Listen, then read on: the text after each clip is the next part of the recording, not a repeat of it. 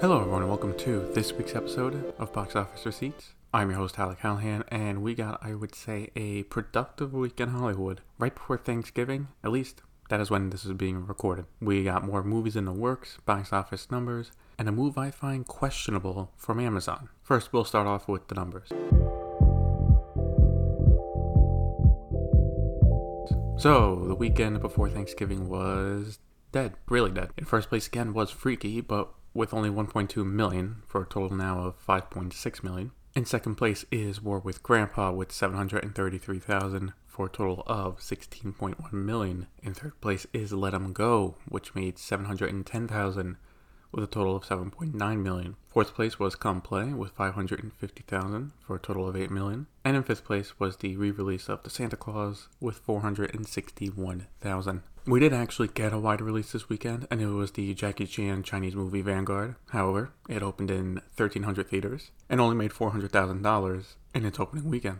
Deadline is also reporting the small studio that released it domestically, Gravitas, has a 90-day theatrical exclusive window, so any hopes of moving that to PVOD for the holidays to get a boost in revenue is now out the window. I think that's a shame because I have been looking forward to watching it, but getting back on track here, these numbers are terrible, but what do you expect? Freaky is only in just over 2,000 theaters, and that number for the past few weeks has shrunk as more and more restrictions across the country come into effect for a few weeks. Reviews for The Croods 2 have already been released, and as of this recording, Universal has not pulled it, so they are going to go ahead with it. What is probably the biggest release since Tenet, and probably the last big movie from a studio for 2020, besides Sony's Monster Hunter, assuming they don't delay it. My prediction for The Croods is that it opens between 4 to 6 million, any more, and I'd be surprised.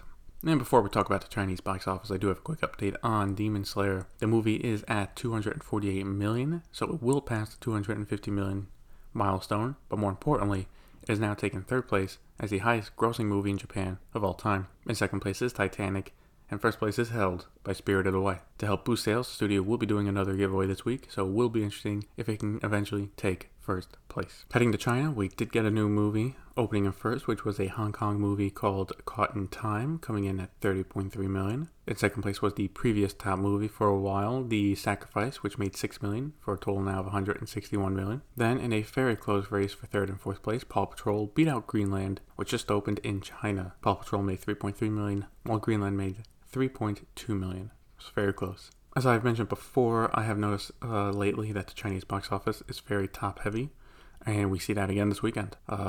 Again, like from 30 million to 6, that's a steep drop. It does seem that while people are going to theaters, they're only showing up the first week or two and then drop off drastically. I don't think this is any cause for concern right now, just something I noticed. For Hollywood movies coming in the holiday season in China, we got ourselves a triple threat match. Coming in first on December 4th is the video game movie Monster Hunter. Then on December 18th, Warner Brothers will release Wonder Woman 1984. And finally, on Christmas Day, Disney will release their latest Pixar movie, Soul.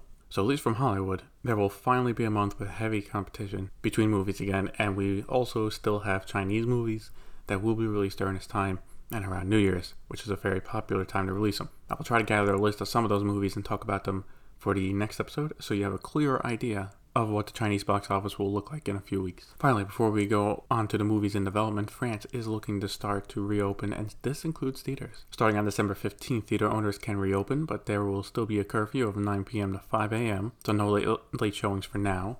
If this does happen, we can see Disney to try and release Soul there, and Warner Brothers can also offer Wonder Woman. And speaking of Wonder Woman, after last week's shocking announcement, Warner Brothers has cleared up their international release dates for the movie. I'll list some of the more noticeable ones now, and this is assuming, obviously no more delays. December 16th, it'll open in Greece, Iceland, Portugal, South Africa, as well as France and the UK, if theaters are open. December 17th, Hong Kong, Mexico, Singapore, United Arab Emirates. December 18th, China, Japan, and Spain. December 23rd, South Korea. December 26th, Australia and New Zealand. And January 28th, Italy, if theaters are open. With a lot of countries lined up for a release, I do think it will be 10 into worldwide total, but past 400 million, I'm not sure how much further it would go. I really do think it needs a China boom and nice leaks in Japan to go further than that, and until we see the public's reception there, we won't know. Alright, looking at the movies in development, The Hollywood Reporter is exclusively reporting that Black Panther 2 will move forward and will start filming next July. Along with this, they are reporting that Tenoch Huerta has signed on to play one of the antagonists of the film. No other details were given about the film except that Leto Wright, who plays Shuri, aka Black Panther's sister, will have a more prominent role in the movie. I was surprised that they are moving forward with this so quickly, but I do think the best way to move forward is that she takes over the mantle while the supporting cast helps her. You can write it that in between Endgame and this movie, Black Panther died peacefully, open up the movie with a funeral, give fans closure, and move forward. Next up, it turns out Disney likes making money, and that is why they have made the wise decision of greenlighting Deadpool 3.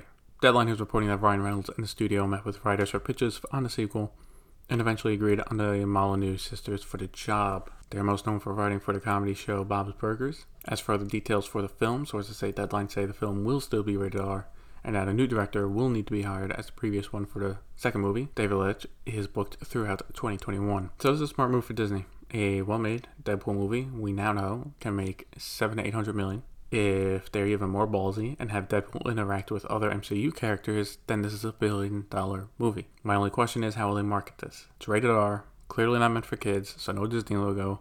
I assume it's going to be Marvel Studios and the 20th Century logo. But look, you know, they have time to figure this out because we're assuming Blade will also probably be rated R, so you'd have to figure that out as well. Now, this is not the only move Disney's making regarding R-rated movies and Fox property. Deadline is reporting that they are looking to hire Dan Trachtenberg to direct a new Predator movie. Most famous for directing 10 Cloverfield Lane, this new Predator movie already has a script being written by Patrick Aison, so it's further along than Deadpool 3.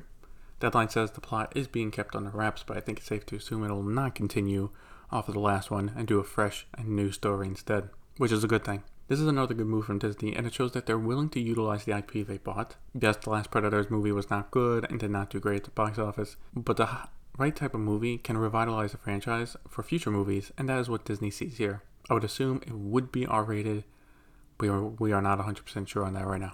Deadline has got another exclusive for a new movie in development, and this one is another monster movie from Universal. Apparently it's based on a classic movie character, but not sure which one yet. The movie will be at least produced by the duo Phil Lloyd and Chris Miller, but not confirmed if they will be directing, and it will star Channing Tatum, with West Hook already writing the script. Besides the classic character being unknown, the movie itself is supposed to be a modern tongue-in-cheek thriller. So just from these details, I think it's a good idea because you have more serious takes like The Invisible Man and soon to be Wolfman. Then you have more action focus with the Scorpion King reboot and the thriller comedy with this movie. This keeps things fresh for Universal's lineup for the next few years. And if I had to guess the character, I think it's a creature from the Black Lagoon. Just based on what they have not done yet. The monster's not had a movie in a long time. You've had Dracula, Mummy. You've gone up and down the list. I do think it's due, and I feel with modern day tech and social media, having that kind of monster roaming around can be made into a tongue-in-cheek thriller.